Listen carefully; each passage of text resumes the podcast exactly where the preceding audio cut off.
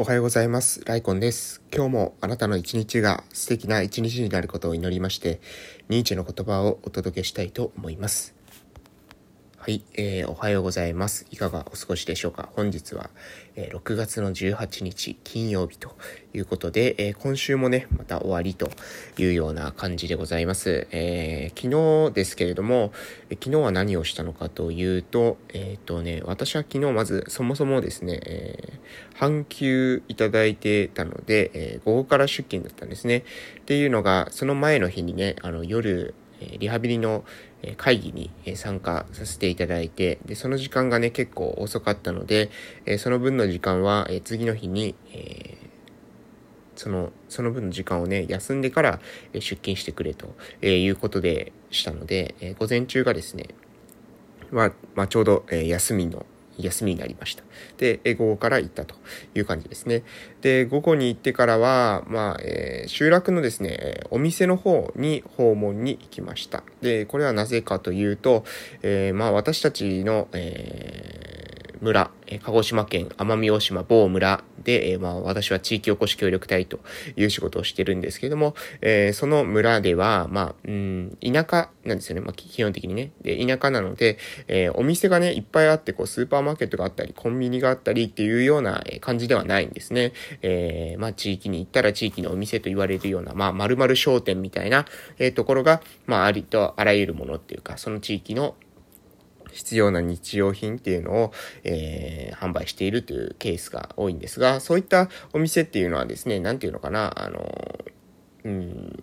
なんか利益を、えー、上げること利益をどんどん追求してどんどん拡大していくっていうよりも、どちらかというと、まあその地域の人たちに必要なものが提供できるような持続可能な形にデザインされていくっていうことがまあ大事だというふうに考えている人が多いんですよね。なのでまあどちらかというと儲け第一主義とは少し違うような考え方ですね。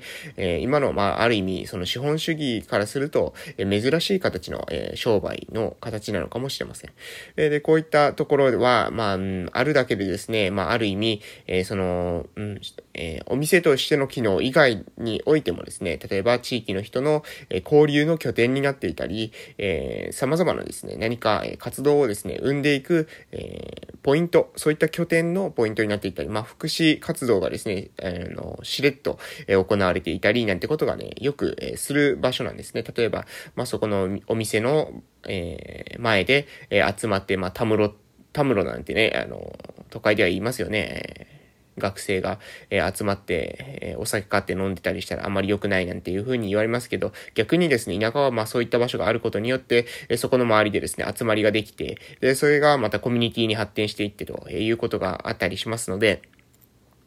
そういったお店っていうのはね、えー、お店としての機能以外にもそういう交,、えー、交流機能が、えー、他にあったりとか、えまあその他ですね、まあ様々、うん、例えば、え日用品を買った後に、え高齢の方だと家まで運ぶことができないけれども、それをまあ運んでくれたりとか、まあネットとかね、え使えたらいいのかもしれませんけど、ネットもね、使えない方多いですので、そういった方に対してはね、まああの、地域にお店があるっていうことだけで、えこれかなり安心になったりしますよね。えこういった、えお店の機能があるということです。で、えー、そのお店、そう、お店はですね、集落ごとにあるお店まあ、ない集落もあるんですけれども、えー、ある集落に関しては、そういったお店が、えー、実際ですね、潜在している、その、隠れた機能、え、どういった機能があるのか、えそして、そのお店がですね、今後も、ま、続いていくためには、どういった施策が必要なのか、どういった対応が必要なのかってことをですね、ちょっと考える、え機会というのを、え今後考えらせていただきました。考えるですね、うん。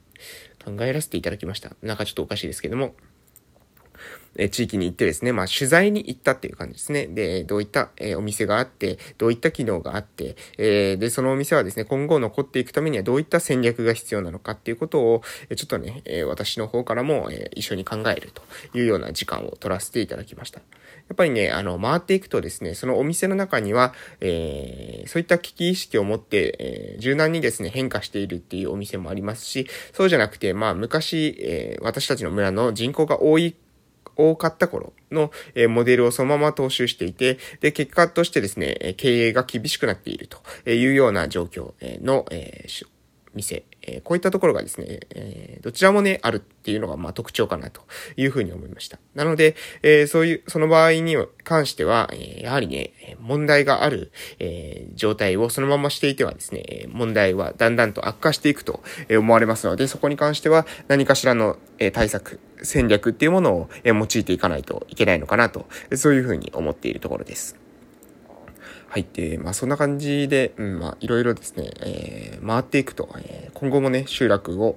回って、えー、お店に突撃訪問をして、まあいろいろとですね、取材をしていって、で、そこでまた得た知見っていうのは、私は、えっ、ー、と、あま、まあ、某村で、えー、ラジオもしてますので、そのラジオなんかにも出てもらって、ちょっとね、いろいろ話をしてもらえると、えー、結構面白いことになりそうだなと、えー、個人的には思っておるところです。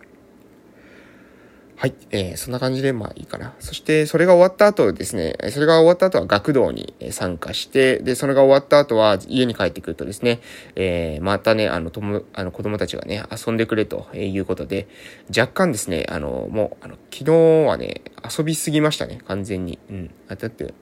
どれくらいですかね、学童に行ってから、学童に4時ぐらいに行ったのかな？で、お、あのー、最終的に遊びから解放されたのが8時頃だったと思うので、うん、4時間ぐらい遊んでたかもしれませんね。で、子供たちの遊びって激しいんですよね。まあ、基本的におんぶとか肩車とかして私が走り回るっていうような遊びなのでね、かなり、えー、ハードに、えー、筋トレみたいな感じになっているなというふうに思ったところです。はい、えー、ですね。まあ、そんな感じですかね。うん、あと、あ、最近は、あのー、あれがにハマってますね、私は。うん、配給っていうですね、アニメがあるんですけどね、えー、バレエのアニメなんですけど、これがね、なかなか面白いということで、えー、最近はそれにハマってますということもね、まあ一応記録に残しとこうかなと、え思います。はい、えー、そんな感じで、えー、今日は以上でございます。で、そこで、えー、本日のニーチェの言葉に移らせていただきたいと思います。今日の内容は、所有の奴隷という内容です。それでは行きます。所有の奴隷。人生には、金銭も、快適な住居も、健康で豊かな食事も必要だ。それらを手にすることによって、人は独立し、自由に生きることができる。ところが、そういった所有が度を越すと、一転して人は所有欲の奴隷になってしまう。所有するために人生の時間を費やし、休息の時間まで交際に拘束され、組織に操られ、挙句の果ては国家にまで縛られてしまうのだ。人生とは限りなく多く所有する競争のために与えられた時間ではないはずだ。はい、えー、様々な意見と進言から所有の奴隷というような内容でした。いや、この所有の奴隷っていうのもね、えー、わかりますね。うん。まあ、特にね、まあ、これはね、わかりやすいのはね、ゴミ屋敷とかね、の人って結構やっぱこういう所有の奴隷というかもうあの、持っていることがあの、目的化してしまって、何でもかんでもね、溜め込んでおけばいいみたいな感じになってる人っていますよね。まあ私たちの村にもね、まあ結構このパターンってね、あるあるなんじゃないかなと思うんですけど、やっぱりね、だんだんだんだんとですね、物が溜まってくるんですよね。もうそれ買わなければいいんじゃないかっていうものも買ってしまってね。まあ私なんて基本的には、あの、物をね、腐らせて捨てるとか、えそういったことはないんですけれども、それでもね、あの、周りを見ているとなんかね、大量に買ってですね、大量に腐らせて捨てるっていう非常にね、もったいないことをしている人って、え、多いなと思います。私もね、この物を持つっていうことに対して、ね、非常に、えー、どちらかというと、その、気をつけるタイプですね。なので、本当はね、できるだけ私は家に物を持ってきてほしくないんですよね。えでもね、ここがね、なかなか理解されないんですよね。物をね、持ってくるんですよ、みんな。もうね、これはね、なんだろう、食べ物で持ってきてね、そこの場で食べてくれて、え終わるんだったらいいんだけれどもね、置いていく人がいるんですよね、たまにね。これ結構厄介ですね。物がね、家に増えるっていうことはね、非常に、え人生にとってですね、その荷物が増えるということはですね、えー、邪魔だったりするわけですね。まあこれは私のその周りの人、なんだろうな。やっぱりね、ちょっと感覚がちょっと違うんでしょうね。昔物がない時代だったっていうこともあって、え物をね、持ってくればそれは感謝されるというふうに思ってる人って少なくないんじゃないかなと思ってます。でも、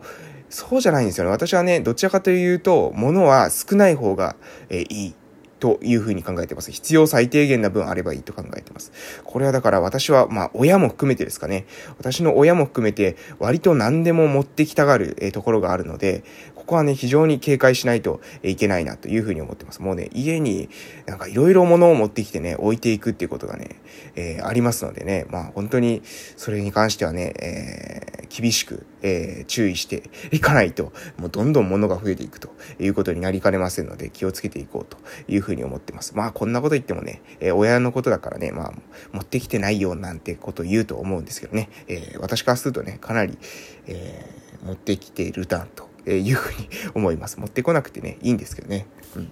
はい。